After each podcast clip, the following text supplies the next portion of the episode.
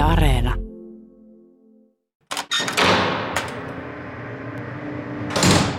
Ex-jengipomo Keijo Vilhusen elämä. Espoossa syntynyt ja myös Pohjois-Karjalan Liperissä nuoruuttaan viettänyt Keijo Vilhunen johti yhtä Suomen vaarallisinta rikollisjärjestöä ja toimi samaan aikaan Helsingin poliisin huumerikosyksikön tietolähteenä. Mies eli myös tavallista perhearkea vaimonsa ja lapsiensa kanssa. Vuonna 2013 jengipomon kaksoiselämä selvisi koko Suomelle ja valta-asema romahti. Tiedämme silti hyvin vähän Vilhusesta, ihmisestä, joka on entisen palkitun poliisin kanssa vaikuttanut Suomen yhteiskuntaan merkittävällä tavalla. Tiedot on kerätty mediasta ja kirjoista, nimettömiltä lähteiltä ja asiantuntijoiden sekä rikollisten haastatteluista. Käytämme myös oikeuden asiakirjoja ja äänitallenteita.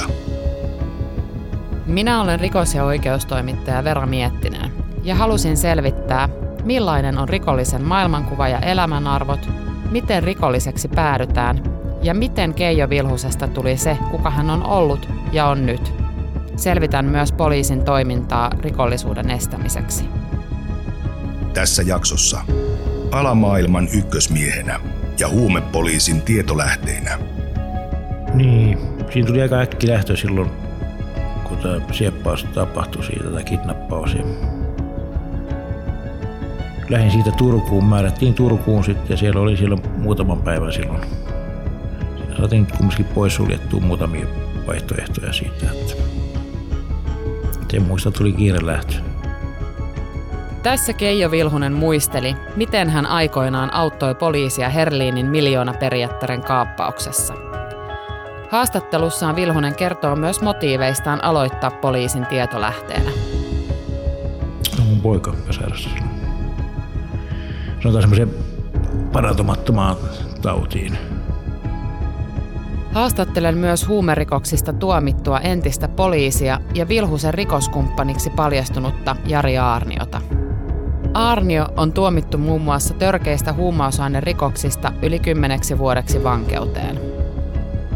Keijo Vilhunen oli poliisin tietolähteenä joitakin vuosia, niin mitä sä itse oot mieltä, että oliko siinä jotain ongelmia siinä, että hän oli samaan aikaan alamaailman ykköshahmo ja sitten poliisin tietolähde? No tota, kai sitä voi ajatella, että se on niin kuin ongelmallista moneltakin kantilta.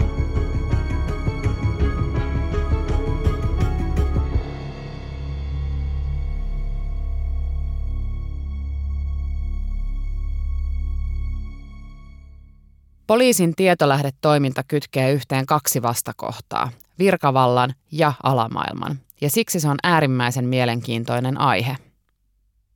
Tietolähdetoiminnan avulla poliisi saa tietoa vakavista rikoksista ja alamaailman tapahtumista. Erityisesti rikollisjärjestöiden käänteiden selvittämisessä tietolähdetoiminta on merkittävässä asemassa. Yleensä tietolähde on itsekin rikollinen, ja mitä korkeammalla hän on rikosmaailman hierarkiassa, sitä tärkeämpää tietoa poliisi voi häneltä saada. Tieto voi johtaa isonkin rikoskokonaisuuden jäljille, estää kokonaan tulevan rikoksen tapahtumista tai auttaa poliisia hankkimaan oikeudessa todisteena käytettäviä tietoja. Tietolähdetoiminta on muuttunut vuosien aikana, mutta perusperiaate on, että poliisi pitää tiiviisti yhteyttä tietolähteeseensä ja yleensä suhde kestää vuosia. Tietolähteen paljastumista suojellaan viimeiseen asti ja usein poliisi joutuukin tietolähdetoiminnassa punnitsemaan asioita monisyisellä tavalla. Vilhusen tietolähdetoiminta alkoi 2000-luvun alussa, mutta Aarnio ja Vilhunen tapasivat ensimmäisen kerran jo 90-luvulla – Arnio oli tutkinnan johtajana laajassa huumerikosvyydissä, josta Vilhunen sai 12 vuoden vankeusrangaistuksen. Luonnollisesti Vilhusen ja Arnion välit eivät tuolloin olleet parhaat mahdolliset. Koronaviruksen takia tosiaan ollaan puhelimitse ja Skypen välityksellä tekemässä tätä haastattelua. Moi Jari. Moi. Öö, ensinnäkin mua kiinnostaa tietää tähän alkuun, että miksi sä suostuit tähän haastatteluun. Sähän et ihan kaikkiin haastattelupyyntöihin ole suostunut. No onneksi on mahdollisuus valita, sanotaan niin. näin. Onko sulla jotain, jotain tota, niin, ajatuksia siitä, että mihin sä et suostu ja mihin sä suostut? Kyllä, siinä harkintaa pitää käyttää mm. nykypäivänä entistä enemmän. Kyllä. Sä oot saanut ihan samalla tavalla kysymykset jo etukäteen, niin kuin moni muukin haastateltava. Siis kaikki, jotka on kysynyt, niin on saaneet, että se kuuluu siihen perussettiin ja olet pystynyt niihin ennalta vähän jo ennalta vähän miettimään, että mitä, mitä vastailet. Miten te Vilhusen kanssa tapasitte? Oliko? Öö, siis mä olen t- tutkinut, minä olen ollut siis tutkinnanjohtajana mm. ja, ja, ja, ja meidän dekkarit on tutkinut jutun silloin 9, 94. 94. 94. Mm. Kävin lukemassa niitä pöytäkirjoja tuolla käräjäoikeudessa ju, juuri tästä joo, keissistä. Joo, joo ja tota, se, oli, se, oli aika, se oli aika kova keissi kaiken kaikkiaan. Tai siis, siis tosi iso keissi silloin. Ja, ja tota, mm, siinä yhteydessä, kun kysyit, että milloin olen tavannut Vilhusen, niin olen siinä yhteydessä tavannut hänet varmaan vuonna 1994 ihan lyhyesti ennen jotain, no niin, olisiko vangitsemisoikeudenkäynti ollut tai joku, joku tämmöinen, että mä olen hetken hänen kanssa jutellut, siis muutaman sanan asiasta, mutta siis se ei ollut mikään tutustuminen eikä, eikä mikään, vaan oli, yleensä oli semmoinen tapa huumepoliisilla, että, että se, joka on asiassa tutkinnanjohtaja, niin se käy sitten myöskin näitä niin sanottuja ö, ö, päätekijöitä aina morjistamassa, ettei niin kuin tarvitse olla anonyymin henkilön kanssa tekemisissä. Mm.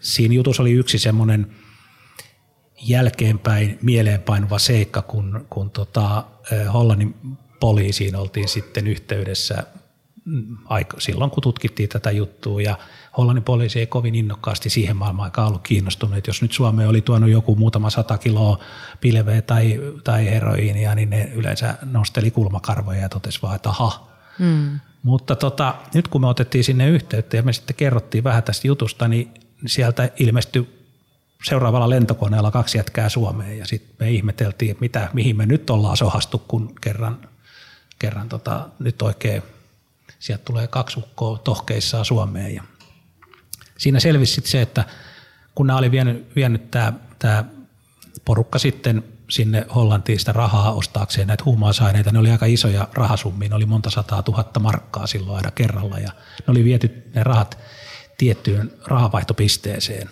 Mm. Ne fyrkat, siis ei tietystikään vaihdettu sitä rahaa, vaan viety sinne – niin sen rahanvaihtopisteen kautta selvisi semmoinen siihen maailman aikaan niin, niin, niin suurin rahanpesujuttu, mitä oli Hollannissa koskaan tutkittu. Ja tästä, tästä tota noin, niin kun sitä suomalaista rahaa sinne tuli, niin se oli sellaista erikoista ja ne pääsi jäljittämällä sitä suomalaista rahaa niin näiden päätekijöiden tota, kimppuun siellä ja siksi he olivat niin tohkeissaan sitä asiasta.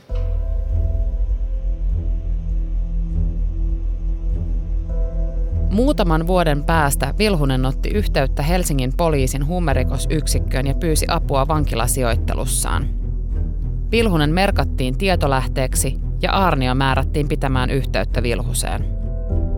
Vuosien aikana Vilhusesta ja Arniosta tuli tiettävästi läheisiä.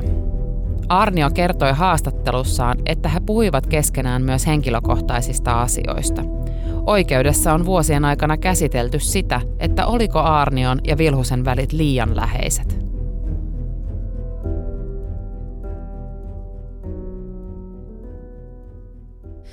Miten hyvin sä tunnet Vilhusen? Miten hyvin sä opit tuntemaan hänet ihmisenä sen aikana, kun hän oli tietolähdeto- tietolähdetoiminnassa mukana? No nämä on tämmöisiä henkilökohtaisia asioita, että niitä mä voi tietystikään julkisuudessa – vatuleerata, mutta tietysti sen voin todeta, että, että olen vuosien saatossa useamman kerran häntä tavannut erilaisissa olosuhteissa, erilaisissa mielentiloissa ja, ja tota, näin. Niin, äh, ymmärsin, että hän, kun silloin kun hän oli tietolähteenä, niin te kyllä tapasitte, mutta sitäkin yritettiin välttää, koska siinä oli tietynlaiset riskit. Joo, siis jokainen tapaaminen on riski. Ja, se, ja sen takia tapaamisia mahdollisimman, siis mahdollisimman vähän. Mä nyt vielä kysyn uudestaan, koska mun mielestä se on sun henkilökohtainen näkemys hänestä, niin kyllä sä sen mun mielestä voit kertoa, että minkälainen hän oli. Oliko hän mukava, ikävä ihminen? Onko se semmoinen, no, kenen kanssa se viettää vapaaehtoisesti aikaa?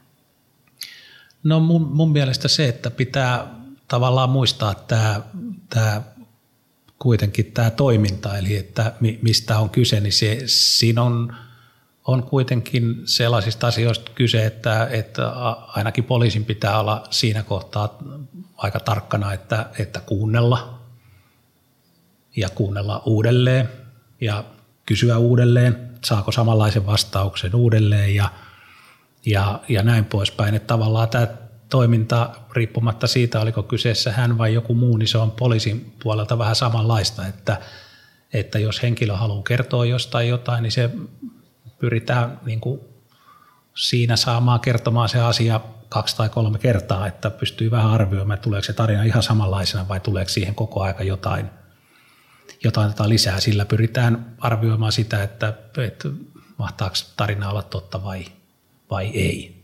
Ja sitten se, että, että totta kai on niin, että, että jos niin kuin nyt vuosi, vuosia on jotain tapaamisia ja niin edelleen, niin ei se suhde ainakaan niin kuin lähtökohtaisesti voi kovin vihamielinen olla. Että ei kai silloin kukaan, kukaan ihminen halua poliisille antaa vihapäissään jotain tietoja, että, että, että, että tota, en tiedä, Vantaan vankilassa oltiin osastolla, samalla osastolla ja sitä osastoa kutsuttiin herrasmiesosastoksi. Niin milloin te olitte siellä samaan aikaan? 2017. Joo. 2018. Ex-jengipomo Keijo Vilhusen elämä. Viime vuosien aikana Arnion ja muutaman toisen poliisin yhteydet alamaailmaan ovat osoittautuneet sellaisiksi, jotka eivät kestä päivänvaloa. Se on selvää. Tietolähdetoiminnassa oli kuitenkin hyväksyttäviäkin puolia ja sitä tehtiin alun perin rikosten selvittämistä ja torjumista varten. Vilhusen ja Arnion tekemiä rikoksia käsitellään enemmän muissa jaksoissa, mutta nyt halusin tietää Arnion kertomuksia takavuosien tietolähdetoiminnasta. Minkä, minkälaista se oli silloin ihan alkumetreillä? Miten kuvailisit tietolähdetoimintaa 80-90-luvulla? Se on ollut poliisin taktiikkaa vuosikaudet, että pyritään hankkimaan tietoa sieltä, mistä sitä on saatavissa ja, ja paras tieto yleensä tulee sieltä, missä henkilöt liikkuu lähellä niitä tapahtumia. Ja tämä on ollut niin kuin Suomen poliisissa aina käytössä ollut työkaluja. Sittenhän sitä alettiin vasta 2000-luvulla niin ikään kuin hyväksymään, että semmoinen toimintatapa ylipäätään on olemassa? No se oli siihen asti sen mun virkauran ensimmäiset 20 vuotta sellaista, että, että, että niin kuin poliisiorganisaatiossa kovasti haluttiin tietoa kaikesta, mutta sitten se toinen puoli, että, että mistä se tieto on tullut ja näin, niin sitä sitten aika, aika kovasti siellä, siellä niin kuin hyssyteltiin, että, että että siihen oli monta syytä.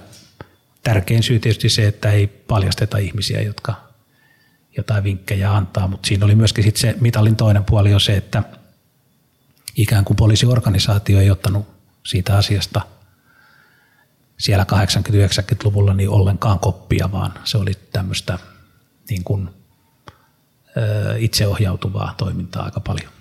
Mutta 2000-luvun alussa sitten se tuli lainsäädäntöön ja sen jälkeen siinä onkin sitten ollut pääasiassa enemmän ongelmia kuin, mm. kuin mitään, mitään muuta siinä toiminnassa. Minkälaisia ongelmia siinä sitten oli? No tota, ongelmat on sellaisia, että, että et jokainen voi tietysti tykönä ajatella sitä, että jos, jos niin kuin sanotaan vaikka Penakontulasta, niin heittää jotain vinkkiä poliisille jostain, jostain jutuista, niin hän ei kyllä hyvin herkästi halua sitten sitä, että siellä jossain poliisilaitoksella niin hänen nimensä lukee jossain, jossain faileissa, että hän on antanut jonkun vinkin jostain asiasta ja näin poispäin. Että, että tämä tietysti tämä, tämä luottamus puolin ja toisin on se niin kuin kynnyskysymys, mutta ihmiset, jotka poliiseille haluaa antaa jotain tietoa, niin ei he halua kyllä, kyllä muuta kuin olla täysin anonyymejä.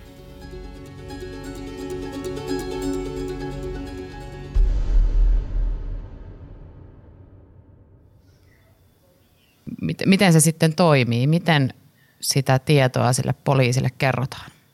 No se, se on maan ja taivaan väliltä kaikki, kaikki tota, niin kuin mahdollisuudet, mutta että ehkä se keskeinen asia, mikä on syytä miettiä, että ihminen, joka antaa tietoa, niin hän ei, hänellä ei ole mitään rikostorjunnallisia tavoitteita, vaan hänen tavoitteet ovat hyvin subjektiivisia ja, ja tällainen, niin kuin, että joku oman edun tavoittelu siinä on aina käsillä. Ja se pitää tietysti sitten poliisi pyrkiä erottaa, että, että mikä siinä on sitä oman edun tavoittelua ja, ja mikä ei, mutta mutta tota, tämä on yleisin se motiivi, että siitä itselle on sitten jotain, jotain tota etua. Mm. Vähän sama, mitä toimittajatkin joutuu miettimään koko aika, että mikä on jonkun haastateltavan motiivi antaa se haastattelu. Esimerkiksi joo, näin. Mutta ehkä, ehkä, ei kuitenkaan, ehkä ei kuitenkaan ihan, ihan samanlainen, että, että tota, poliisi, kun saa, saa tavallaan, tai poliisille kerrotaan tietoja tuolta, voi olla hyvinkin vakavista rikoksista ja, ja näin poispäin, niin siinä on sitten aika nopeasti se, se, tota, se vaaramomentti kehissä, että sitten tämmöiselle ihmiselle, jos se paljastuu, että hän on juuri se, joka on antanut tietoja, niin siinä saattaa sitten tapahtua jotain, jotain tota, ikävää hänelle ja sen takia tietysti tämmöiset henkilöt, jotka tietoa antaa, niin haluaa lähtökohtaisesti aina pysyä anonyyminä. Minkälaisia nämä tapaamiset silloin oli, silloin kun olit vielä poliisina? Mm, no sellainen tarkkaa aina mietitty paikka etukäteen ja, ja sitten aina se, että, että oli niin sanottu varmistuslinja auki, jos alkaa jotain tapahtua. Eli että, että minä en ollut yksin se, joka kuulee, mitä hän kertoo, vaan sen kuulee aina myöskin joku toinen skoodi. On vaikea uskoa, että Vilhusen ja Arnion keskusteluissa olisi aina ollut varmistuslinja auki. Oliko linja käytössä esimerkiksi kuuluisassa Oulun kylän tapaamisessa? KRP seurasi silloin Vilhusta muiden asioiden takia ja he näkivät, kun Vilhunen ja Arnio istuivat samassa autossa. Oikeudessa on käynyt ilmi, että vain Arnio ja Vilhunen itse tiesivät, mistä asioista he puhuivat. Joka tapauksessa Arnion mukaan varmistuslinja oli tietolähteen turvallisuuden kannalta oleellinen asia. Ja Vilhunen itse tiesi sen, että siellä on se varmistus. Totta kai. Onhan se hänen kannaltaakin hyvä. Tai, eri, tai erityisesti hänen kannaltaan. Niin. Miten hmm. kauan nämä tapaamiset yleensä kesti? Riippuen vähän asiasta. Jos oli jotain, jotain asiaa, asia-asiaa, niin se oli yleensä aika lyhyt. Mutta sitten jos oli vähän semmoista niin kuin muuta elämän problematiikkaa, niin kuin vuosien saatossa ihmisillä tuppaa tulemaan, niin, niin sitten ne voi olla niin kuin, niin kuin pitempiäkin ne tapaamiset. Ja sitten ei puhuta mistään tällaisista asioista, jotka liittyy johonkin rikoksiin ja rikollisuuteen, vaan, vaan ihmissuhteisiin ja ongelmien selvittämiseen ja tällaista, että vähän tämmöistä niin kuin, niin kuin psykologihommaa siinä ohessa, keittiöpsykologia. Mm. Minkälaisia ongelmia Vilusella oli? No ne ei ole syytä tässä julkisuudessa käsitellä, mutta kyllä ne, jotka hänet tuntee, niin varmaan muistaa aika koviakin, koviakin ongelmia siellä Jokaisella meistä, 2000-luvun, kyllä. 2000-luvun al- alkupuolella, niin joo, kyllä. Ja, ja se psyyke saattaa siinä kyllä aika koville joutua. Voisin ainakin kuvitella. Joo, mutta kyllä sit se pitää koko aika muistaa, että kaikki hän on tehnyt etukäteen miettien ja vapaaehtoisesti. Että kukaan häntä, häntä ei ole siihen lainkaan pakottanut, että hän on itse vapaaehtoisesti tähän, tähän toimintaan halunnut ryhtyä. Kävin Espoossa sijaitsevassa Länsi-Uudenmaan käräjäoikeudessa tutkimassa vanhoja 80-luvun asiakirjoja. Sieltä löytyi tieto, että Vilhunen erosi lapsiensa äidistä vuonna 2001. Olisiko tämä ollut yksi niistä henkilökohtaisista aiheista, josta he ovat Arnion kanssa jutelleet? Kysyin Arniolta, näkikö hän itse mitään ongelmia siinä, että alamaailman ykköshahmo oli poliisin tietolähteenä. Sen Arnio ainakin myönsi, ettei asia ollut täysin yksinkertainen. No tota, kai sitä voi ajatella, että se on niin kuin ongelmallista moneltakin kantilta, mutta toisaalta ää, kyllä sekin olisi aika erikoinen juttu sitten, että kun hän itse vapaaehtoisesti ilmoittautuu tämmöiseen toimintaan ottamalla itse poliisiin yhteyttä ja, ja tota, ää, totta kai hänellä oli omat motiivit ja, ja oman edun tavoittelu siinä, miksi hän näin tekee, mutta että, että, että totta kai poliisissa sitten sitäkin joudutaan siis samaan aikaan miettimään, että, että tota, minkälaista mahdollista tietoa on, on mahdollisuus saada. Että, että tota, aika harvoin kuitenkaan käy niin, että, että tota, joku tämmöinen kovinkin vaikuttava henkilö rikollismaailmassa, niin, niin itse, itse ilmoittautuu tämmöiseen, tämmöiseen tota, asemaan. Niin, niin tota, mutta siinä ei, se oli sitä mun mielestä sen isompaa numeroa ei kannata tehdä, että, että hän oli yksi henkilö muiden joukossa. Ja ihan samalla, tavalla, ihan samalla tavalla sitten hänen kanssaan siinä asioitiin, kun asioitiin kaikkien muidenkin kanssa toisaalta se, että koska hänen asemansa oli aika, aika tota, mielenkiintoinen, niin sitten näihin, näihin turvaamistoimenpiteisiin ja tällaisiin, että saatiin asiat tehtyä turvallisesti, niin siihen sitten käytettiin enemmän energiaa. Miten näitä tietolähteitä sitten poliisi on saanut tai sai silloin, kun itse olit poliisina?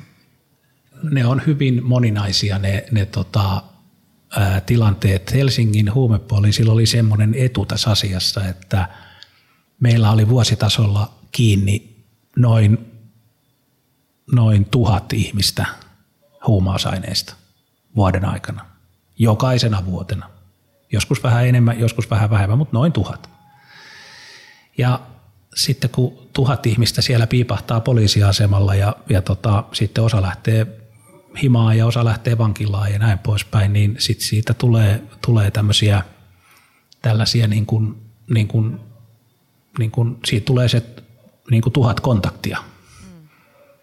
Ja sitten semmoinen peruslähtökohta on kai, että ihmisellä on helpompi kertoa joku salaisuus kuin pitää.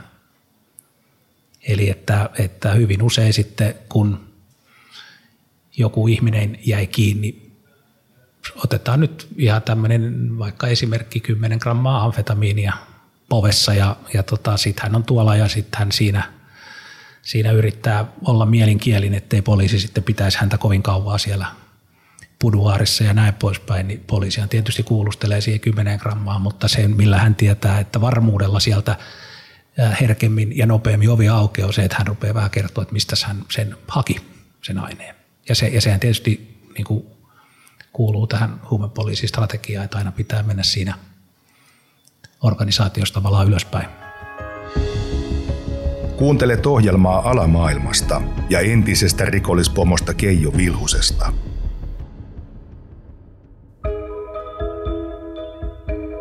Entinen United Brotherhoodin johtohahmo Keijo Vilhunen oli alamaailman hierarkiassa korkealla. Moni rikollinen kunnioitti ja kuunteli Vilhusta – Miksi hän sitten riskeerasi kaiken ja alkoi poliisin tietolähteeksi? Asiaa on avattu Vilhusen puolustajan Markku Fredmanin laatimassa asiakirjassa vuonna 2020.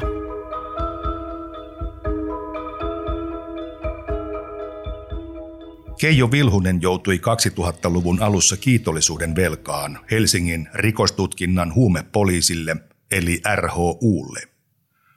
Kun Vilhunen istui vankeusrangaistusta 1990-luvun lopussa, hänen perheensä jäsen sairastui vakavasti.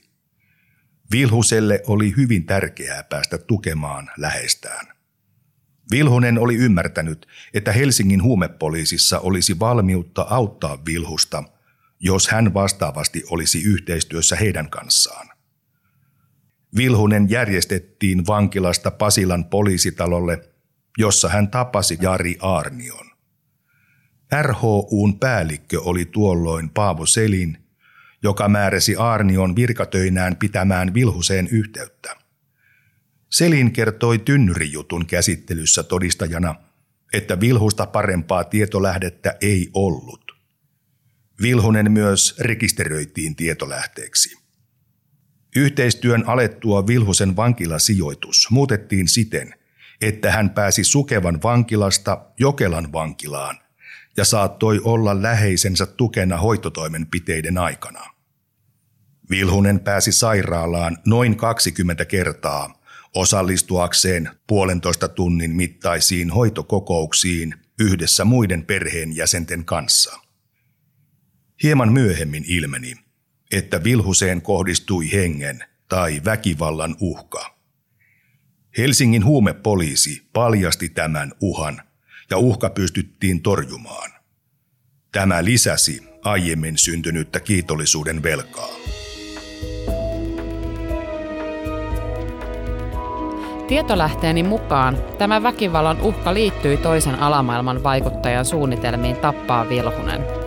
Suunnittelija halusi Vilhusen pois alamaailman ykköspaikalta ja aikoi myrkyttää hänet.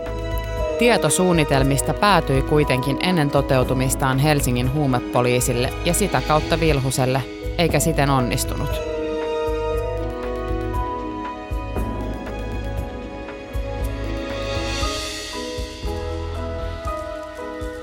Kävin haastattelemassa Vilhusta Jokelan vankilassa, jossa hän istuu nyt pitkää vankeusrangaistusta huumausaineen rikoksista. Halusin tietää tarkemmin tietoja takavuosien tapahtumista, sillä hän ei ole niitä aiemmin julkisuudessa avannut. Kuka se sun läheinen oli, joka sairastui? No, mun poika sairastui silloin. Sanotaan semmoiseen parantumattomaan tautiin. Se ei, ei ei tavallaan parane siitä sitten. Että joutunut aika paljon olemaan tuolla hoidossa sen takia. Onko hän siis hengissä nyt? On hengissä jo. Se on niin. jatkuva lääkitys siinä ja sehän on semmoinen tauti, mikä ei, ei parane, mutta se voi vanhemmiten tietysti vähän tasaantuu sitten.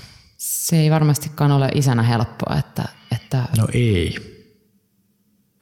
Kyllä se nyt vanhemmiten niin kuin ymmärtää jo ja No, mutta sanotaan silloin, kun on, se sairastuminen on niin kuin ehkä se pahin paikka just silloin, kun sairastuminen tapahtuu. Että silloin, silloin se on niin kuin kova paikka kyllä mm. koko perheelle.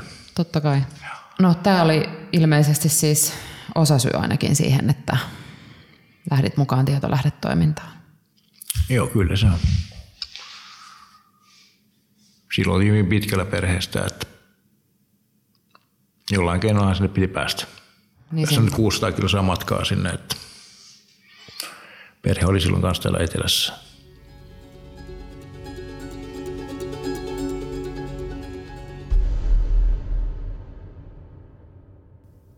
Minkälaista se tietolähteenä oleminen oli? No, vaikea sanoa. Oletko sä avannut sitä ikinä kenellekään, että minkälainen se suhteesi poliisiin oli? Ei.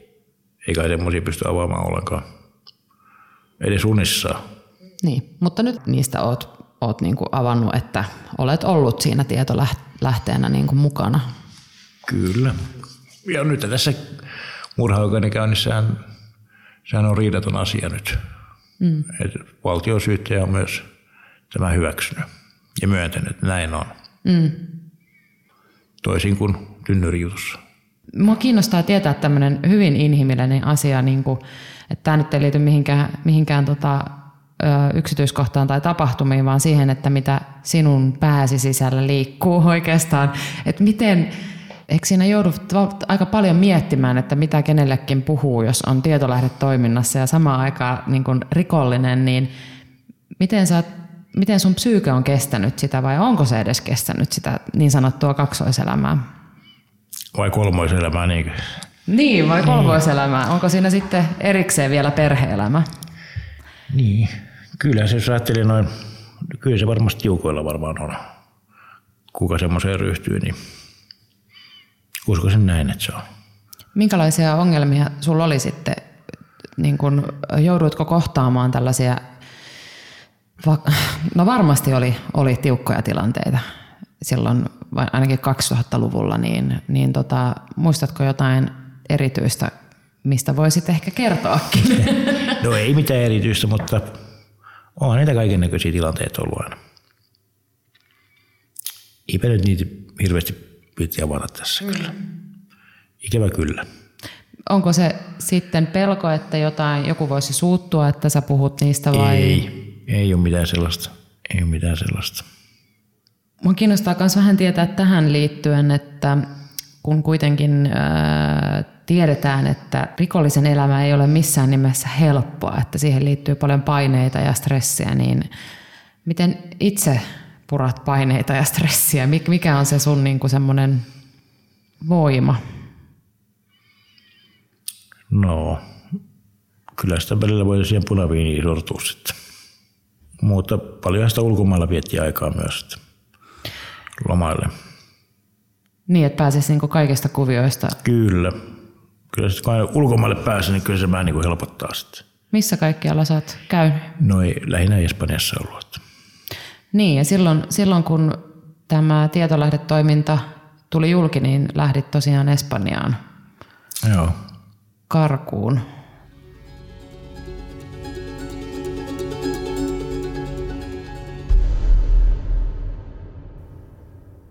Mitä silloin takavuosina, kun aloitit poliisin tietolähteenä, niin mitä ajatuksia silloin kävit läpi? Se ei varmasti ollut kuitenkaan mikään helppo päätös.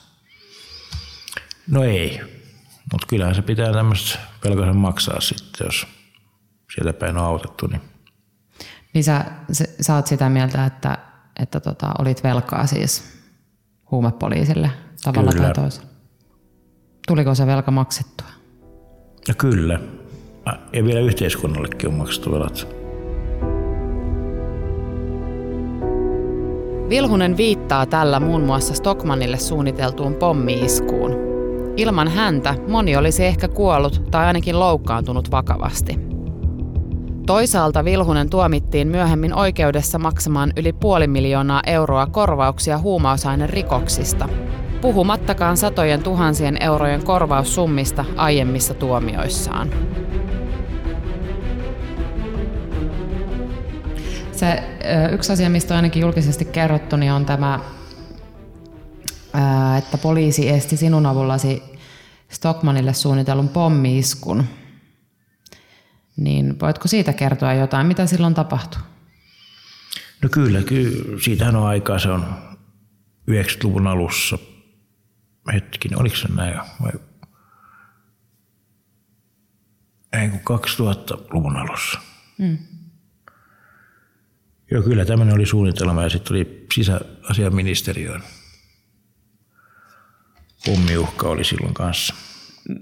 M- miten tämä asia eteni? Sä ilmeisesti sait Hepola-nimiseltä kaverilta tietää tästä, että hän on, hän on suunnittelemassa tätä.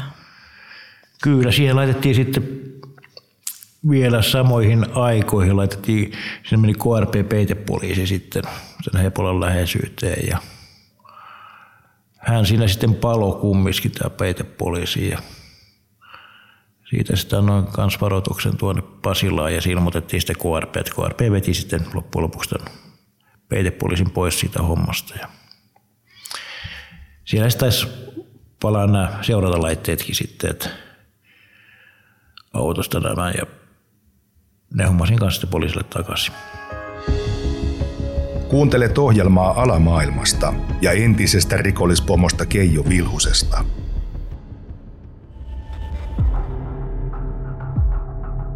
Vuonna 2017 Vepe Hänninen ja Jari Aarnio kirjoitti kirjan nimeltä Myrkky. Siinä kerrotaan yksityiskohtaisesti tarina Vilhusen ja Aarnion välisestä yhteistyöstä ja kun Stockmannille suunniteltu pommiisku kulki alamaailmasta poliisin tietoon. Tietolähde Vilhusen kanssa oli sovittu normaali tapaaminen Katriinan sairaalan taakse. Varmistajat olivat asemissa ja puhelinlinja oli auki. Vilhunen tuli paikalle hyvissä ajoin, kuten aina. Ilta hämärtyi Auto, jolla huumepoliisi saapui, oli liisattu siltä varalta, että joku näkisi ja alkaisi selvitellä auton omistajatietoja. Vilhunen hyppäsi kyytiin. Aloitimme yleisellä höpinällä maailman menosta. Vilhunen kertoi tavanneensa vanhan tuttunsa Hepolan, alamaailman ehkä kovimman konnan Suomessa. Vanhan liiton äijä ja häikäilemätön huumekauppias – Vilhunen kertoi Hepolan olevan erittäin katkera Helsingin huumepoliisille. Erityisesti eräälle rikosylikonstaapelille, jonka tämä uhkasi tappaa. Arnionkin vuoro tulisi myöhemmin. Vilhunen kertoi, että Heppi on tosi raskas äijä, eikä hän jaksaisi viettää aikaa tämän seurassa. Hän kuitenkin ymmärsi, mitä poliisi häneltä toivoi. Yhteydenpitoa Hepolaan jotta tiedettäisiin, mitä mies puuhailee ja suunnittelee. Vilhunen on älykäs vanhan liiton konna, joka osasi lukea peliä hyvin. Hän tapasi Hepolan uudelleen parin viikon päästä Marskin baarissa, jossa vanhan liiton äijät ottivat kuppia. Hepola selvästi enemmän kuin Vilhunen, joten hän oli juttu tuulella. Rikosylikonstaapeli ja Aarnio vilahtelivat edelleen puheissa – mutta Hepolalla oli jotain paljon mielenkiintoisempaa asiaa. Onko sulla äijiä, jotka voisivat vedä laukkupommit Stockmanin tavarataloon? Vilhunen ei ottanut kysymystä heti tosissaan ja kuunteli epäuskoisena. Hepola oli tosissaan. Katellaan, vastasi Vilhunen, ja miehet polttivat röökit ja palasivat Marskin baariin. Hepola tilasi konjakit Venäläisiä huoria ilmestyi pöytään. Vilhunen lähti muualle. Kankkusta poteva Vilhunen laittoi viestin Pasilaan huumepoliisin yhteyspuhelimeen. Joku vastasi nopeasti. Tapaaminen sovittiin. Vilhunen kertoi Marskin ja Ruttopuiston tapaamisesta. Vilhuselta kysyttiin, mitä mieltä hän on Hepolan juttujen uskottavuudesta. Vilhunen ei epäillyt, etteikö mies olisi tosissaan – ja kehotti olemaan varovaisia tämän suhteen. Hepola oli myös ovela. Jos hän saisi tekijät Vilhusen kautta, huomio kiinnittyisi hänen itsensä sijasta tunnettuun liivijengiin. Hepolan tapauksessa ei ollut varmaa, että tieto olisi ollut kenelläkään Vilhusen lisäksi. Pohdittavaksi jäi, mitä kerrotaan ja kenelle. Mikä taktiikka valitaan estämään suunniteltu räjäytys – päädyttiin yksimielisesti siihen, että tietoa ei anneta vielä eteenpäin, koska Hepolalla ei toistaiseksi ollut keikan tekijöitä. Päätettiin odottaa lisätietoja. Niitä tulikin. Hepola pyysi Vilhusen kotiinsa ja kertoi halustaan istua iltauutisen aikaan kotona ja katsoa televisiosta Stokkan tavaratalon pommien jälkeistä sekasortoa. Hepola kertoi myös, että samanlaiset laukkupommit oli jo rakennettu sisäministeriön räjäyttämiseksi. Vain tekijät tarvittiin. Hepola oli todellakin tosissaan.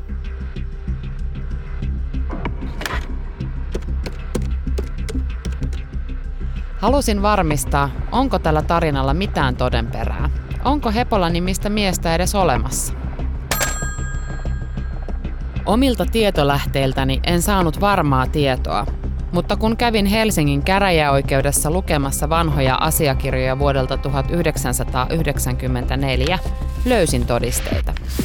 Siellä luki, Seppo Allan Hepola, joka on erittäin väkivaltainen, vannoi tuolloin kostoa.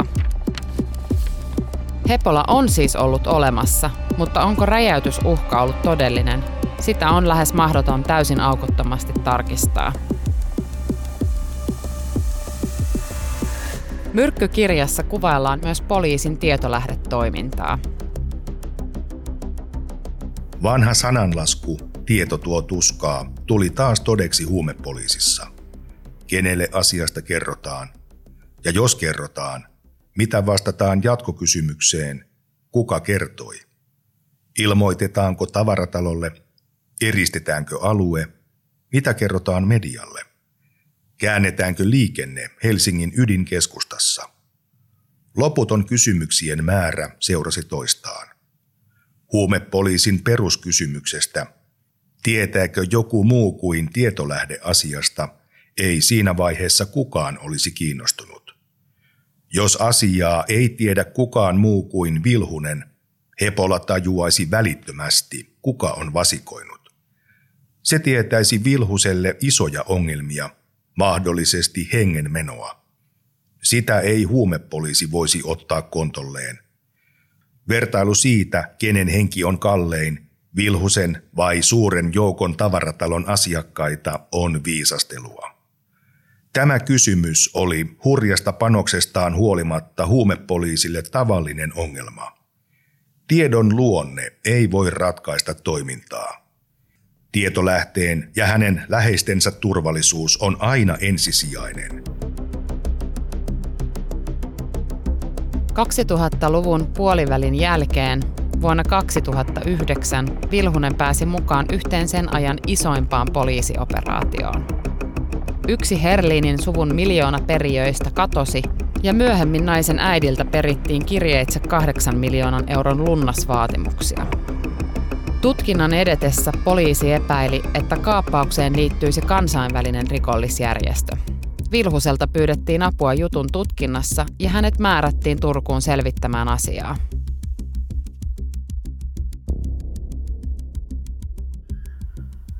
Niin, siinä tuli aika äkki lähtö silloin, kun tämä sieppaus tapahtui siitä, tämä kidnappaus. Ja lähdin siitä Turkuun, määrättiin Turkuun sitten ja siellä oli silloin muutaman päivän silloin. Siinä saatiin nyt kumminkin poissuljettua muutamia vaihtoehtoja siitä, että sen muista tuli kiire lähtö. Siis sinulle tuli kiire lähtö? Kyllä. Mi- mi- mistä? Turkuun tässä, kun tämä sieppaus oli käynnissä. Aha, eli sä lähdit sinne siis poliisin kanssa vai? Joo, kyllä. Tai siellä oli muitakin poliiseja tietysti, mutta Miten sä olit, tai minkä takia poliisi halusi sinulta tietoja? No siinä on näitä vaihtoehtoja, että onko tämä rikollisjärjestöjä suunnittelema vai onko ulkomaalaisia tässä, ulkomaalaisia ryhmittymiä mukana ja tämmöiset. Niin just. Ja sä olit niinku, annoit sitten tietoa siitä, että mikä, Kyllä. mikä on niinku rikollisjärjestön osuus Joo, vai? ne, ne pystyttiin sulkea pois siitä sitten. Kysyin asiasta kaappauksen tutkinnan johtajalta, eläkkeelle jääneeltä rikosylikomissariolta Juha Rautaheimolta. Hän sanoo, että kuuli Vilhusen avusta vasta viime vuonna, kun kansanedustajaa entistä poliisia Kari Tolvasta kuultiin oikeudessa todistajana. Tolvanen toimi kaappauksen tutkinnan yleisjohtajana ja vastasi tiedustelupuolesta. Myös Jari Aarnio oli mukana tutkinnassa. Tolvasen mukaan hän oli pyytänyt poliiseja hankkimaan kaiken mahdollisen tiedon kaappauksesta, sillä olihan kyseessä ihmisen henki. On mahdollista, että Rautaheimo ei tiennyt kaikista yleisjohdon tekemistä tiedusteluista, mutta sen hän sanoo, että Vilhusen antamista tiedoista ei ollut mitään hyötyä. Kuuntelet ohjelmaa alamaailmasta ja entisestä rikollispomosta Keijo Vilhusesta. Ensimmäinen virallinen tilannekuva Vilhusen ja Aarnion yhteyksistä laadittiin sisäministeriössä vuonna 2007. Muistio on salainen, mutta siihen on viitattu oikeudessa monta kertaa. Esimerkiksi vuoden 2009 asiakirjoista selviää, että muistiossa epäiltiin poliisin suojamaalanneen Vilhusen ja lopettaneen avatun rikosepäilyn pian sen jälkeen. Suojamaalaus tarkoittaa sitä, että poliisiyksikkö merkkaa oman tietolähteensä järjestelmiin näennäisen rikosepäilyn perusteella ja omii sen jälkeen hänen kohdistetut tutkinnat itselleen. Muistiossa siis epäiltiin, että Vilhuseen olisi kohdistettu näennäinen tutkintailmoitus ja että Vilhunen olisi näin saatu suojattua muiden poliisiyksiköiden rikostutkinnoilta. Muistion laatimisen jälkeen Arnio lähetti asiasta oma-aloitteisen selvityksen. Sen mukaan Vilhusta tosiaan epäiltiin rikoksista vuodesta 2003 vuoteen 2004. Vuonna 2003 tapahtunut alamaailman palkkamurha oli kuitenkin halvaannuttanut Arnion selvityksen mukaan huumerikollisten ryhmän toiminnan, eikä tämän takia Vilhusta kannattanut enää tutkia. Vuoden 2009 asiakirjoissa oli mielenkiintoinen maininta Vilhusesta. Valtakunnan syyttäjä totesi asiakirjoissa, että Vilhusella ja jollain poliisilla näytti olevan liian läheinen suhde.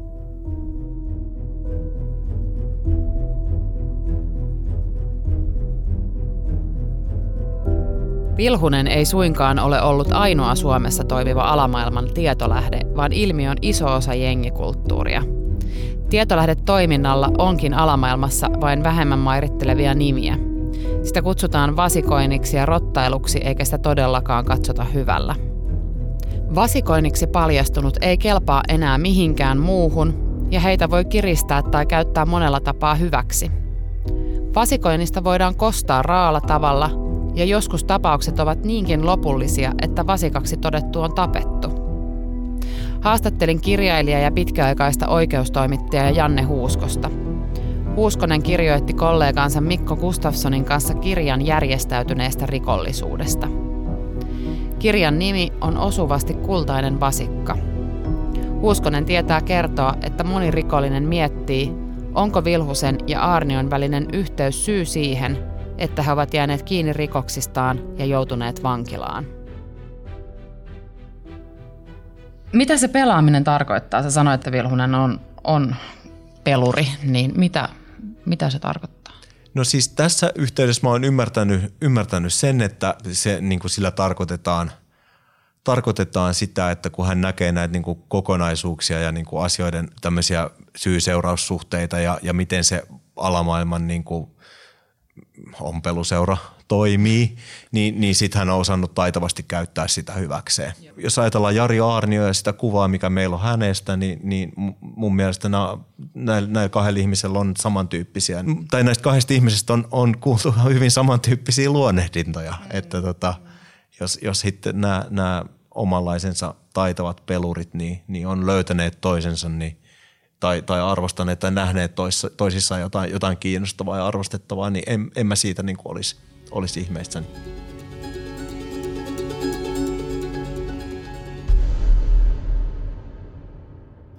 Vilhusella ja Aarniolla, Jari Aarniolla, joka on samaan aikaan kuin Vilhunen on ollut siellä alamaailman erään vuoren huipulla, niin, niin tota, sitten Aarnio on johtanut Helsingin – huumepoliisia, joka sitten taas on tämmöinen keskeinen huumetorjuntayksikkö Suomessa, niin, niin heillä on ollut hyvin poikkeuksellinen yhteys. Se, että mitä tietoa nämä ihmiset on keskenään vaihtanut, niin, niin senhän tietää he, he, he itse.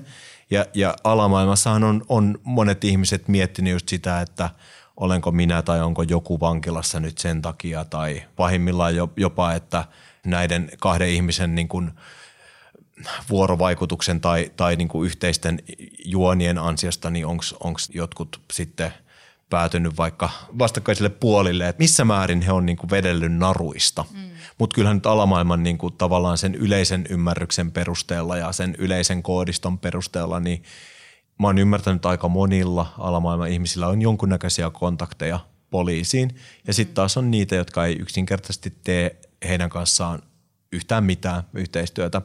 Ja tota, kai se virallinen koodi on nimenomaan se, että, että, että leikitään rosvoja poliisia, mutta, mutta ei yhdessä. Mm. Onko sun mielestä Vilusella vihamiehiä? No kyllä mä oon näin ymmärtänyt, että, että tota, hänen niin kuin, niin kuin sitä toimintaansa tai nime, jos ajatellaan niin kuin nimenomaan tämän, tämän, mitä nyt niin kuin Arnio Vyyhden – aikana on paljastunut ja tullut esiin, esiin niin kuin julkisuuteen. Että kyllähän niin kuin Arnio ja Vilhusen läheisistä väleistä on, on niin kuin puhuttu pitkään, mutta ei niinkään alamaailmassa, vaan, mm. vaan viranomaispuolella. Et sitä on taivasteltu, että et tavallaan sinne alamaailman suuntaan se, se lienee ollut jonkunnäköinen niin kuin, tai isompi paljastus se, se heidän kahden yhteistyö tai, tai niin kuin läheiset välit. Ja tota, kyllä mä uskon, että, tai, tai näin mä oon ymmärtänyt, että, että ei sitä niin kuin Vilhusen toimintaa niin kuin ymmärretä eikä, eikä sitä hyväksytä – mm. alamaailmassa. Niin, just. niin kuin aika, aika laajasti se näkemys on, mutta mut se nyt ei tietysti ole mikään hirveä yllätys, että et, et se on sen, sen maailman lähtökohdista katsottuna, niin, niin sehän on, on väärin tehty olla poliisin kanssa mm. läheisissä väleissä.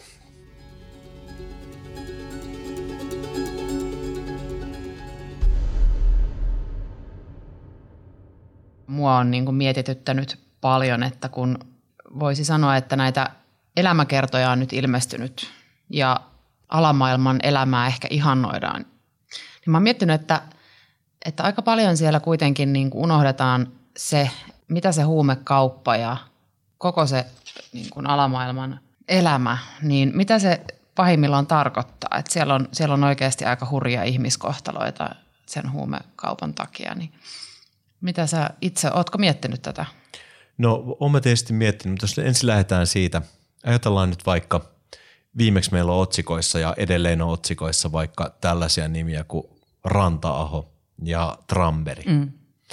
Niin kyllä kai se taas tällä hetkellä niin kuin molempien heidän arki, niin en mä omaani siihen vaihtaisi. No kyllä. Vaihtaisi, että niin. ei, ei siinä niin kuin hirveästi gloriaa ole. Ne seuraamukset on kovia näistä hetken nousukiidoista ja, ja ylipäätään en, en mä tiedä siis, onko se huumekauppa esimerkiksi ainakin sen käsityksen perusteella, mitä, mitä nyt vaikka tästäkin katiskajutusta syntyy, niin, niin, niin aika stressaavaa. jos, mm. jos on meidän arkityöt ja, ja arjet omalla laillaan stressaavia, niin, niin kyllä toi on vielä, vielä niin kuin ehkä stressaavampaa kaiken kaikkiaan. Et sinällään niin ja eihän heille kummallekaan näytä ihan kauheasti siitä taas jääneen. Tiedä sitten, jos jotain on jossain piilossa, en osaa sanoa tietenkään, mutta, mutta joka tapauksessa jo toi vapauden menettäminen jälleen, mikä, mikä aika vääjäämättömältä näyttää molempien osalta tällä hetkellä, niin tota, onhan se kova hinta, hmm. kova hinta sitten kaikkinen niin kuin oheisseurauksinen, joista saadaan Suomenkin mediasta – välillä Seiskasta ja välillä jostain muusta lukea, mm. lukea vaikutukset ihmissuhteisiin ja niin, niin päin pois. Se on rankkaa kenelle tahansa, oli sitten ollut pitkään tuolla alamaailmassa tai ei, niin tämä, että joutuu, mm. joutuu sitten niistä läheisistä luopumaan, kun joutuu ja, kiven sisään. Ja, ja sitten taas se inhimillinen kärsimys, mitä niin kuin vaikka huumeet oli ja huumeet ja päihteet oli ne sitten laittomia tai laillisia, niin tota aiheuttaa, niin, niin se on sitten taas niin kuin mun mielestä toinen kysymys, jota, jota, jota niin kuin totta kai siis ihan samalla lailla oli se alkoholi tai joku sitten näistä meillä kielletyistä huumeista, joita, joita ei niin kuin mitenkään päin oikein saisi myydä, myydä niin tota, ja levittää, niin, niin tota, se kärsimys on, on tietysti niin kuin niille, niille ihmisille, jotka sen riippuvuuden kanssa kamppailee, niin, niin suurta ja sitten mm. heidän läheisilleen. Et mä en osaa sanoa, miten, miten tämmöinen esimerkiksi huumekauppa pitäisi ratkaista tai järjestää, kun se ongelma nyt on kuitenkin niin kuin olemassa, että et, et eihän se korvaushoitokaan se ratkaise sitä asiaa, että sehän sinähän kemiallisella ratkaisulla korvataan mm. toinen niin kuin kemiallinen ongelma. Kyllä, ja tämähän nyt olisi jo toisen radio-ohjelman verran. Tuli, niin kyllä, kyllä että asiaa kyllä. riittäisi tästä huumekaupasta ja sen vaikutuksista, mutta ehkä niin kuin tämäkin radio-ohjelma, niin, niin ei missään nimessä äh, haluta ihannoida sitä maailmaa, sitä, sitä mitä Keijo Vilhunen on, on tehnyt lähes koko elämänsä ja, ja sitä, mitä, mitä moni muukin on tehnyt. Et, että tota, kun tietää, että mitä siellä taustalla on, mihin, mihin ne niin kun toiminnat on johtanut. Tietolähdetoiminta on laaja aihe ja siksi jatkan sen tutkimista tulevissa jaksoissa – Halusin selvittää lisää muun muassa sitä, miten alamaailmassa suhtaudutaan Vilhusen kaksoiselämään. Se tiedetäänkin jo, että hänen tappamisestaan luvattiin palkkio ja motiivina oli nimenomaan Vilhusen paljastuminen tietolähteeksi. Kysyin Vilhuselta, mitä hän on tästä mieltä ja pelkääkö hän tänä päivänä henkensä edestä. Syvennyn myöhemmin myös siihen, miten rikosmaailmassa vasikoita paljastetaan ja miten paljastumisen riski estetään. Halusin myös selvittää, miten tietolähdetoiminta on tänä päivänä järjestetty Helsingin huumerikosyksikössä. Arnion ja Vilhusen välit ovat olleet hyvin monisyisiä. Heidän suhteensa alkoi vihamielisesti, kun Arnion johtama tutkinta toi Vilhuselle pitkän vankeusrangaistuksen, mutta muutaman vuoden päästä Vilhunen pyysi Helsingin huumerikosyksikön apua ja aloitti poliisin tietolähteenä. Vuosien saatossa Arnion ja Vilhusen suhde muuttui läheiseksi. Jossain vaiheessa matkan varrella he huomasivat omien asemiensa hyödyt ja alkoivat käyttämään niitä hyväksi entistä enemmän. Arnio pyöritti muita poliiseja ja Vilhunen pelasi omalla kentällään alamaailmassa. Selvää on, että Arnio ja Vilhunen ovat kumpikin älykkäitä persoonia ja he osaavat pelata peliä oman hyödyn mukaisesti. Mutta kumpi veti kumpaa? Oliko Helsingissä vuosikymmenien ajan kaksi alamaailman johtajaa vai kaksi poliisipäällikköä? Vilhusen ja Arnion omat tavoitteet ovat varmasti olleet kummallekin selviä alusta asti, mutta uskon, että se, kumpi vedätti kumpaa, on edelleen heille itselleenkin mysteeri. Ex-jengipomo Keijo Vilhusen elämä seuraavassa jaksossa. Vilhunen kertoi haastattelussaan avoimesti lapsuudestaan, parikymppisenä kohtaamastaan menetyksestä sekä varhaisesta yrittäjyydestään rakennusalalla. Se oli varmaan aika kova paikka siis, jos olet vähän yli parikymppinen ollut. Niin. No kyllähän se tietysti siinä, että kyllähän siinä sitten vähän niin kuin vastuu siirtyy ja pojalle sitten vähän niin kuin. Koko perheestä. Niin. Ja firmastakin mä pyörittin sitä firmaa sitten joku 5-6 vuotta. Kiitos kun kuuntelit. Minä olen rikos- ja oikeustoimittaja Vera Miettinen.